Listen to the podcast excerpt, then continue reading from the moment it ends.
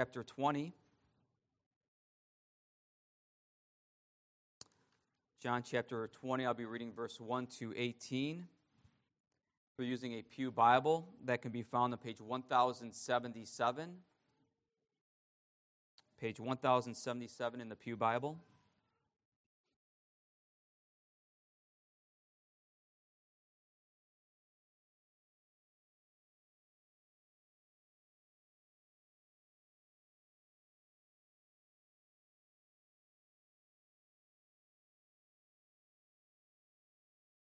Let us now hear God's word.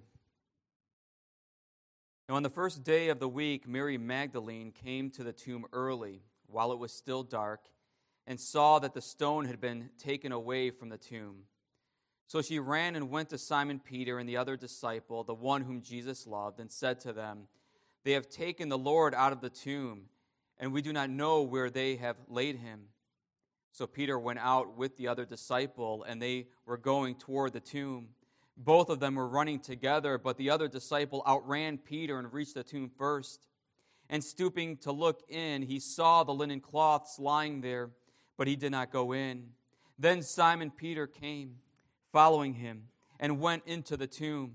He saw the linen cloths lying there, and the face cloth which had been on Jesus' head, not lying with the linen cloths, but folded up in a place by itself. Then the other disciple who had reached the tomb first also went in, and he saw and believed. For as yet they did not understand the scripture that he must rise from the dead. Then the disciples went back to their homes. But Mary stood weeping outside the tomb. And as she wept, she stooped to look into the tomb. And she saw two angels in white sitting where the body of Jesus had lain, one at the head and one at the feet. They said to her, Woman, why are you weeping? She said to them, They have taken away my Lord, and I do not know where they have laid him. Having said this, she turned around and saw Jesus standing, but she did not know that it was Jesus. Jesus said to her, Woman, why are you weeping? Whom are you seeking? Supposing him to be the gardener, she said to him, Sir, if you have carried him away, let me tell me where you have laid him, and I will take him away. Jesus said to her, Mary. She turned and said to him in Aramaic, Rabboni, which means teacher. And Jesus said to her, Do not cling to me, for I have not yet ascended to the Father. But go to my brothers and say to them, I am ascending to my Father and your Father, to my God and your God. Mary Magdalene went and announced to the disciples, I have seen the Lord, and that he had said these things to her. Thus far, the reading of God's word. May his blessing upon the preaching and teaching of it. On Good Friday, we heard a sermon on the death of our Passover lamb.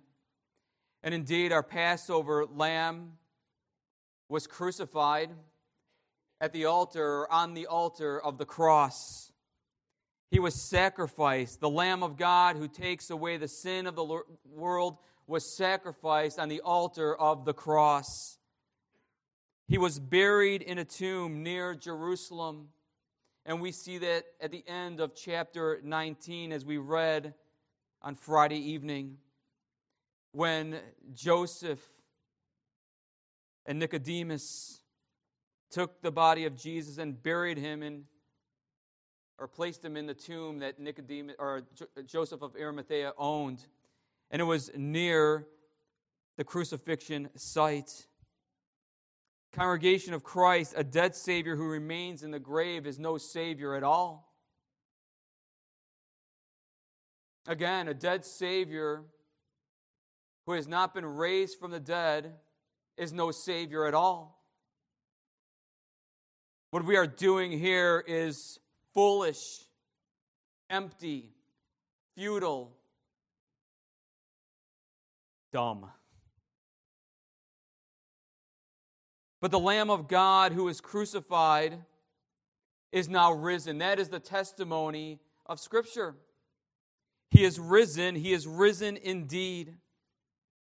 And in this resurrection narrative, according to John's gospel, we have here an account of John focusing on one woman, Mary, whereas in other accounts, Matthew, Mark, Luke, we, we read about Mary and other women going with Mary Magdalene. But John is focused on this woman and the two disciples. And first, we see the d- disciples arrive at an empty tomb where they see the evidence of the Lord's body not there. It's the first day of the week. It's Sunday, and Mary goes to the tomb of her Lord. And they brought spices to the place of Jesus' burial to prepare the body.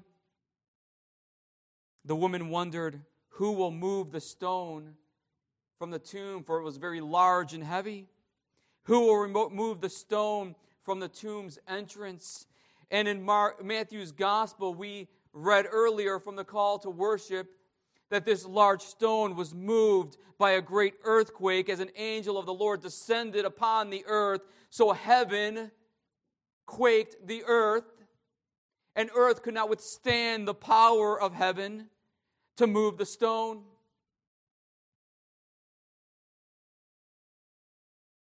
The earth could not contain or hold the Son of God and Son of Man.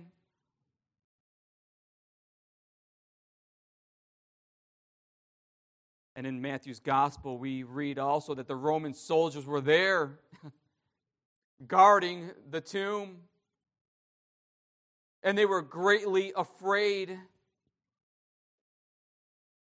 And so you have multiple witnesses that see this miraculous sight.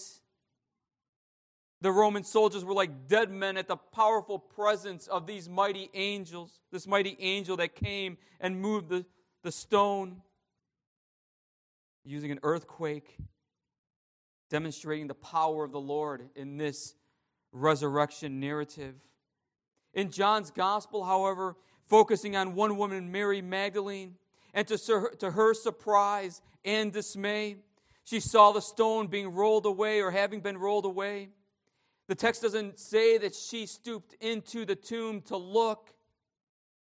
The text says that she runs to the disciples to tell them that the Lord's body has been taken, that someone took the Lord. We don't read until verse 11 that she stooped into the tomb. You see, in those days, those tombs were in a hillside, and were, it was a very small entrance with a large stone covering that entrance, and you had to stoop under it to get into this tomb, into the burial site. But the text doesn't say she stooped down. She immediately and seemingly assumed that someone took the body of her Lord when she saw the stone rolled away. And so she takes a mad dash to the disciples in verse 3, so Peter went out with the other disciple, and they were going toward the tomb. Both of them were running together, but the other disciple outran Peter and reached the tomb first. And stooping to look in, he saw the linen cloths lying there, but he did not go in. Then Simon Peter came following him and went into the tomb. He saw the linen cloths lying there, and the face cloth which had been on Jesus' head, not lying with the linen cloths, but folded up in a place by itself. So they too go to the tomb. They too make a mad dash to the tomb. And John, the one whom Jesus loved, races to the tomb and beats Peter there. He looks into the tomb, but he doesn't go all the way in. Peter, when he catches up, he goes all the way into the tomb, and what does he see? He doesn't see the body of Jesus, but he does see linen cloths, burial grave clothes. These eyewitnesses bear witness to the absence of the Lord's body and the presence of grave clothes. And he find these grave clothes cloths what? They are folded up where the body of Jesus would have been laying. Interestingly, the word used here, the Greek word, can also mean and is often, more often translated, folded or rolled up, rather. So we can translate this the grave clothes were rolled up. Think of an ace bandage in the package when it's rolled up, and how do you bind up an ankle or an arm or part of the body? You take a rolled up ace bandage and you roll it around. That's how they prepared bodies in those days.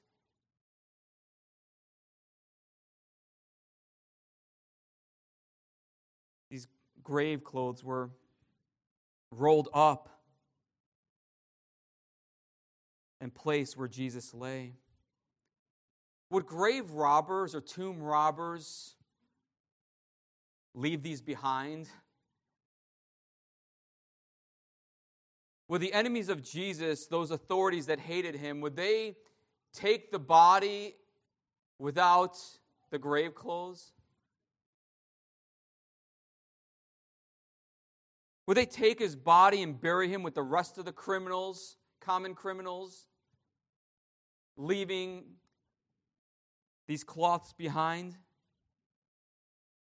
Not only that, but leaving them rolled up. Friends, congregation, these grave cloths or clothes are an indication of the Lord's triumph over the grave. But there needs to be more evidence. Where's the body? Where's the body of the Lord? And that's coming. We even read in Matthew's gospel that the Roman guards were greatly afraid when they went to the Jews and, and told them all that had happened. And what the Jews do, they, they paid, him off, paid them off. Tell them that the, the Lord's disciples took them by night, and if the governor has anything to say, we'll vouch for you, telling them that the disciples stole the body when you were asleep. Yeah, you really want the governor to hear that his own guards were falling asleep while they were keeping guard? Well, these guards took the money. There was an empty tomb when the disciples arrived at the tomb. And the result of the empty tomb resulted in faith for the disciple John as he arrived and stooped into the tomb. Look with me at verse 8. Then the other disciple who came to the tomb first went in also, and he saw and believed. For as yet they did not know the scripture that he must rise from the dead. Then the disciples went away again to their own homes. These disciples throughout the gospel had a weak, fledgling faith, always having to be reminded of the scriptures that the Messiah must suffer and die and on the third day be raised from the dead. And it takes what is not seen in the tomb for John to come to realize that the scripture is fulfilled in Jesus. And that which is not seen is the body of the Lord. The spiritual eyes of John were open, and he believed that Jesus is risen. He believed that God, because God opened his eyes to the truth of Scripture. Which Scripture is being referred to here? Not certain. Could it be all of Scripture or parts of Scripture? Could it be Psalm 16? Where the Lord will not let his anointed one see decay.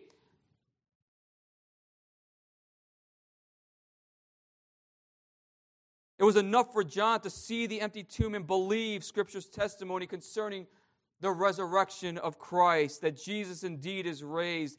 There's plenty of circumstantial evidence here concerning the resurrection of Jesus and to prove that he is raised from the dead the stone rolled away, the empty tomb, the linen and face cloths,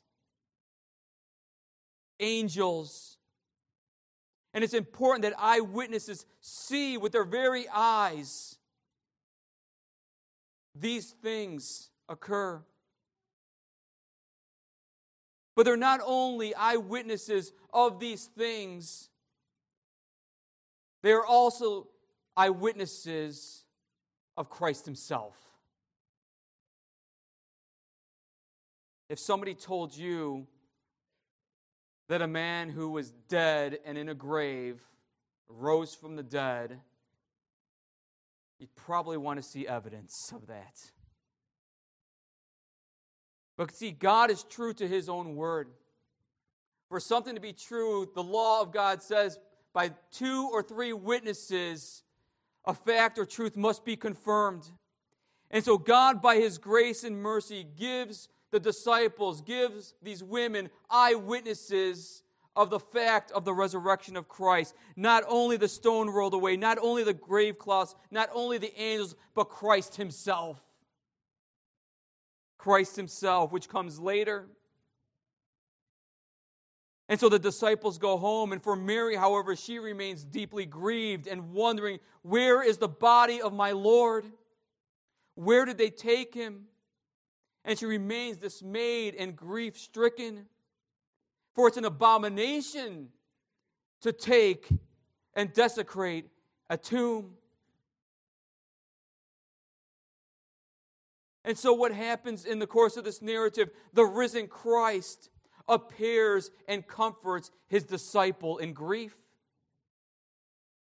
Is it not like the Lord to comfort us in our grief? Was it not like the Lord to comfort Mary in her grief?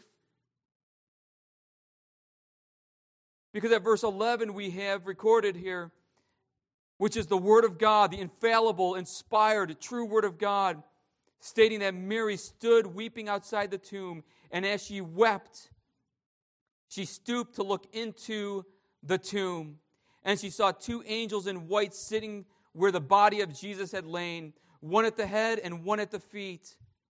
They said to her, Woman, why are you weeping? She said to them, They have taken away my Lord, and I do not know where they have laid him. She sees two angels in white clothing no mention of the linen cloths. Obviously, these appear- this appearance of these two angels are much more pronounced and glorious than looking at linen cloths for burial. And they're dressed in white. They're not in more cl- clothing used for mourning like black. No, they're in white clothing, glorious, arrayed in white signifying purity, joy, life, and celebration. Indeed, these angels ask her, Why are you weeping? Who are you looking for? And in the other Gospels, we hear that they also ask her, This Jesus whom you're looking for, he is risen, he is not here. But John here focuses on Mary's encounter with the angels and the Lord himself. Because Jesus appears to her after the angels have said these things to her. She turns and she sees the Lord who appeared to her as she's anxiously searching for the body of the Lord Jesus. And he too asks her, Woman, why are you weeping? Whom are you looking for? Of course, Jesus knows the answer to those things. He knows.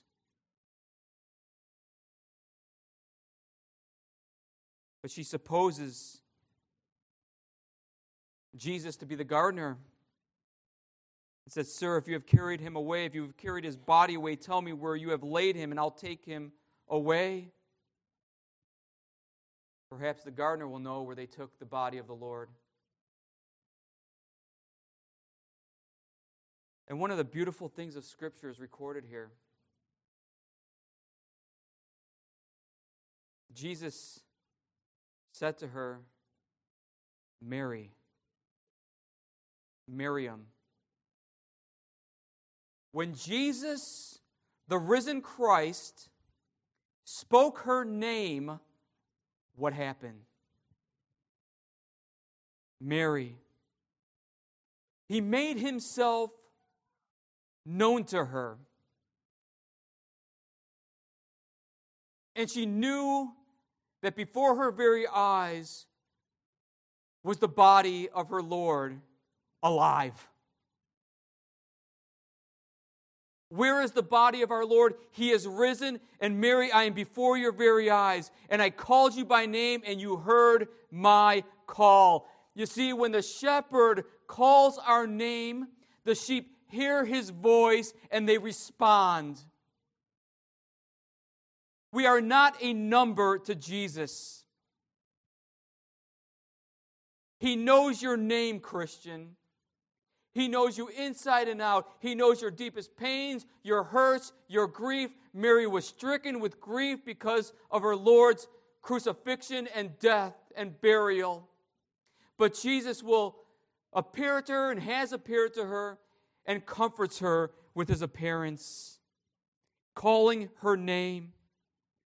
Her anxious fears turned to a glad trust and certainty in her Lord's resurrection. Her mourning was turned to great joy. All of the emotions and uncertainties that she felt were swallowed up. Swallowed up by the Lord's appearance when he called her by name, Mary. And what was her response when the Lord called her by name? She worshiped the Lord, she clung to him.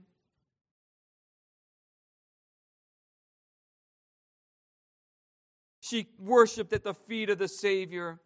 He is worshiped because he is Lord. He is the second person of the Holy Blessed Trinity. He is God incarnate. And Mary worships him. And this Jesus is king. He has triumphed over the grave. The grave could not hold his life, the grave could not hold his body to see corruption.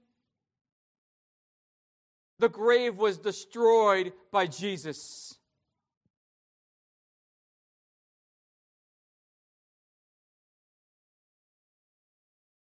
And now, Christian, as we bury loved ones in this life, we do not grieve and mourn as those who have no hope.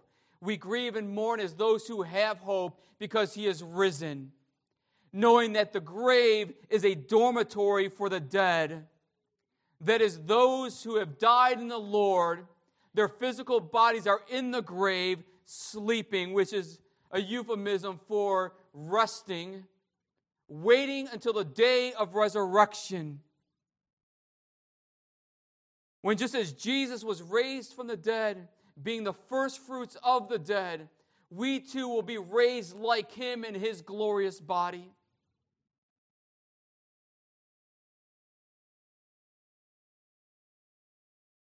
The grave is destroyed. Where, O death, is your victory? Where, O death, is your sting? Thanks be to God for the Lord Jesus Christ. By his resurrection, he destroyed death and sin and the grave. The risen Christ calls his people by name.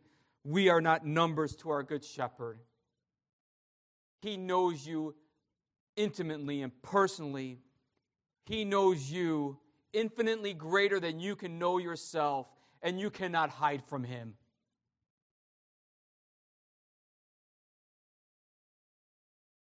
You cannot hide from Him.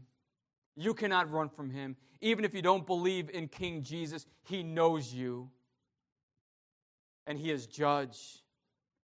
And that's why the gospel calls to repent and believe on the Lord Jesus Christ and be saved, lest you perish.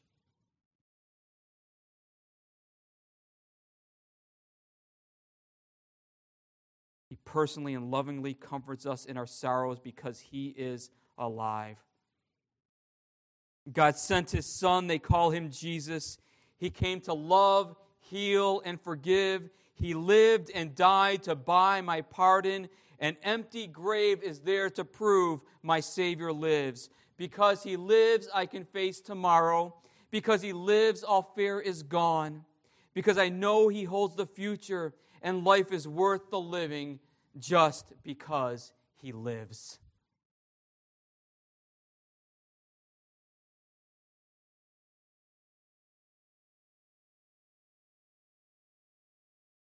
Just because he lives.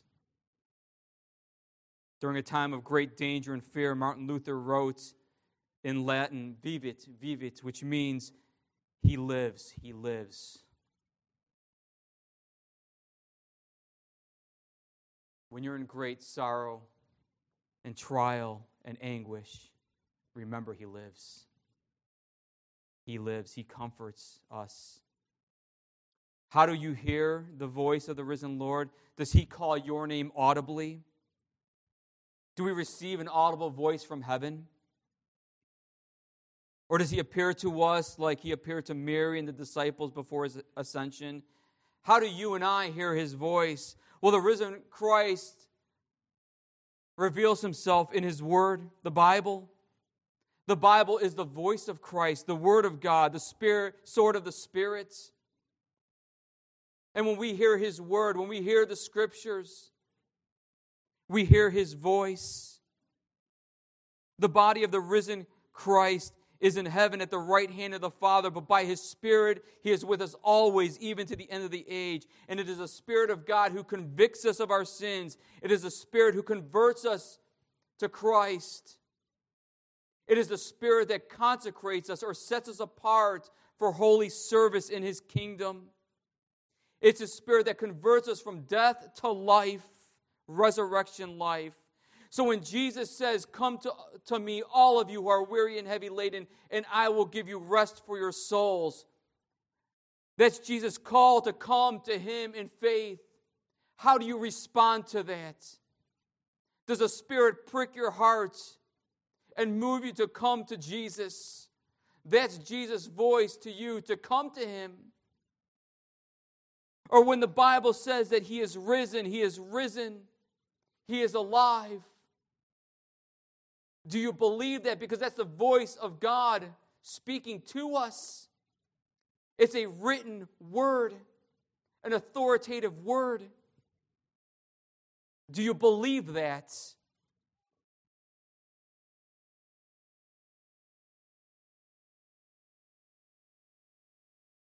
I don't know your hearts. I don't know your hearts.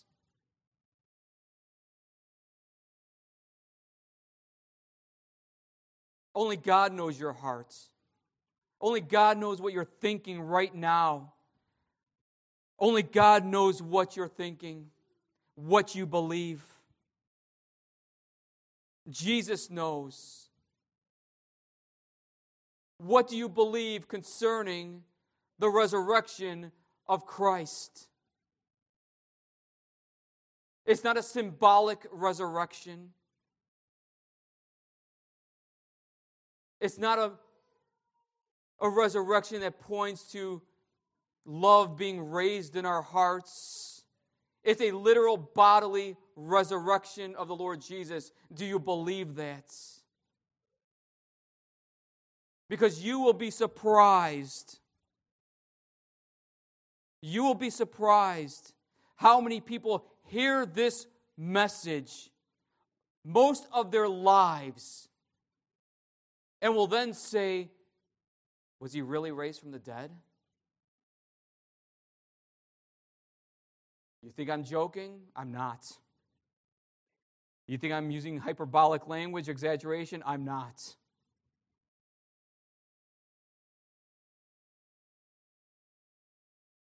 Do you know this comfort of the risen Christ in your life? The one who calls you by name. The sheep hear his voice and they listen. They follow him. Lastly, Jesus commissions his first eyewitness. Jesus said, Do not cling to me, for I have not yet ascended to the Father, but go to my brothers and say to them, I am ascending to my Father and your Father, to my God and your God. Mary Magdalene went and announced to the disciples, I have seen the Lord, and that he had said these things to her. The very first eyewitnesses of the risen Christ are women. Just look at the synoptic gospels Matthew, Mark, Luke. And Jesus here commissioned Mary to testify of the resurrection of Christ to the, the 11 disciples and the rest of the disciples who are there present. Go and tell them that you have seen me. Go and tell them what you have heard, so that they too can know that I am risen and that they too will see me and be my witnesses.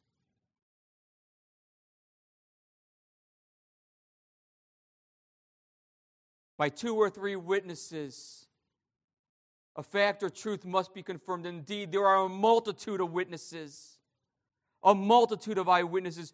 And in the Word of God, we have the record of a multitude of witnesses who have seen the resurrection of Christ. And not just the resurrection, but the entire work, earthly ministry of Jesus.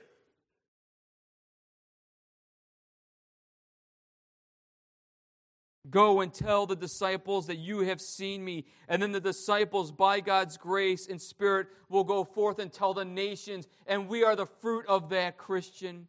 We are fruit of the, the proclamation of the going forth and telling of the resurrected Christ because this gospel of the resurrected Christ was the message of the disciples in Acts in the early church and throughout human history that Jesus was crucified and raised on the third day. Without the resurrection of Christ, without the resurrection of our Lord Jesus Christ from the dead, the death of Christ, our Passover lamb, has no significance and meaning. He would not be our Passover lamb who takes away the sin of the world. Our faith would be empty and meaningless. Moreover, the Old Testament scriptures would not have been fulfilled. The New Testament would be a fraudulent document filled with lies and myths.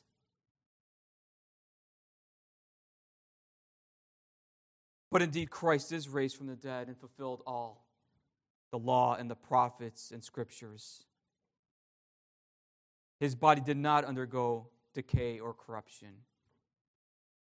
Because he is risen, the Lamb of God has triumphed over the grave and death. Satan, Satan suffered a severe and fatal blow. He has no power over you. He has no power over you and me because you belong to King Jesus. Because he is risen, he is the first fruits of those who will be raised from the dead in the last day. Because he is risen, we will be raised with him. Because he is risen, the disciples or followers of Christ are raised from a state of spiritual death to spiritual life. We have been raised with Christ, even now spiritually. because he is risen, the Passover lamb who was slain is seated on the throne now. He is seated on the throne and lives forevermore. Turn with me to Revelation. Revelation chapter 1.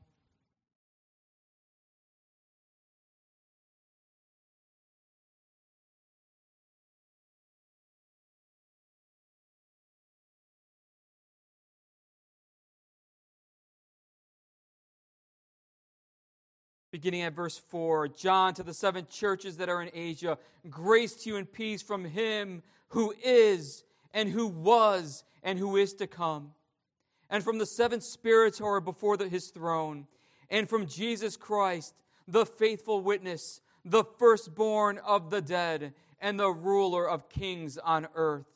To him who loves us and has freed us from our sins by his blood, and made us a kingdom priest to his God and Father.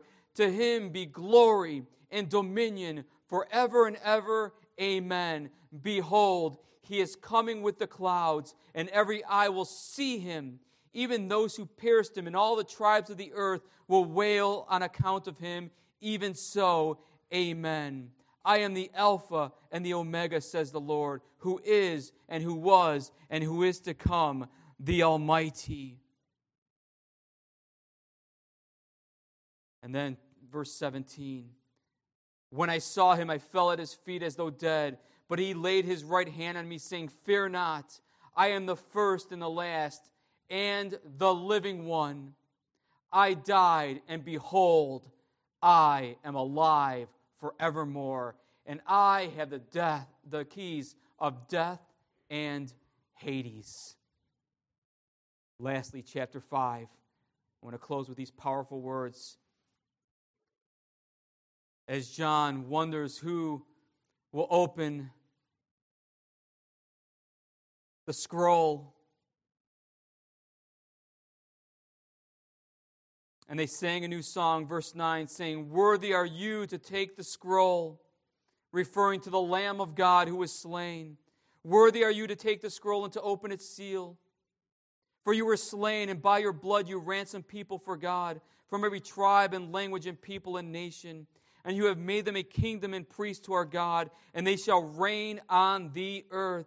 Then I looked and I heard around the throne and the living creatures and the elders, the voice of many angels, numbering myriads of myriads and thousands of thousands, saying with a loud voice, Worthy is the Lamb who was slain to receive power and wealth and wisdom and might and honor and glory and blessing.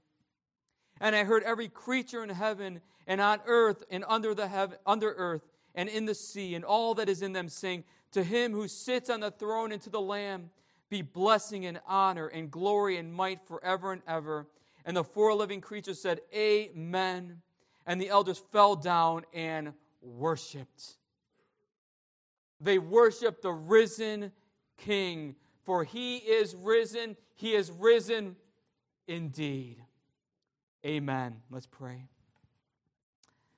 Oh, Father in heaven, we thank you, O Lord, for the joy of your salvation in the Lord Jesus Christ, the one who died and rose again, the one who was crucified for sinners, bearing the wrath of God and the penalty of our sin, becoming a curse for us, who was laid in the grave, buried. But on the third day, he rose victoriously from the dead, really, truly raised bodily from the dead. He was raised incorruptible, immortal, never to die again, and now sits in the heavenly places at your right hand we have our flesh, our nature in heaven, interceding for us. And we give you praise and adoration with a myriad of angels in heaven giving glory to your name. We too come to Mount Zion, the heavenly Jerusalem, to praise your great name, King Jesus. Teach us daily, Lord, what it means to bend the knee to Christ, to give our hearts wholly to Him Teach us, O oh Lord, what it means that Jesus died for our sins and rose from the dead, and all that means for us as Christians. And help us, O oh Lord, to walk in the newness of life that you grant to us in Him. Oh, Father, we thank you that we can celebrate on this day and every day, every Lord's Day the resurrection of Jesus.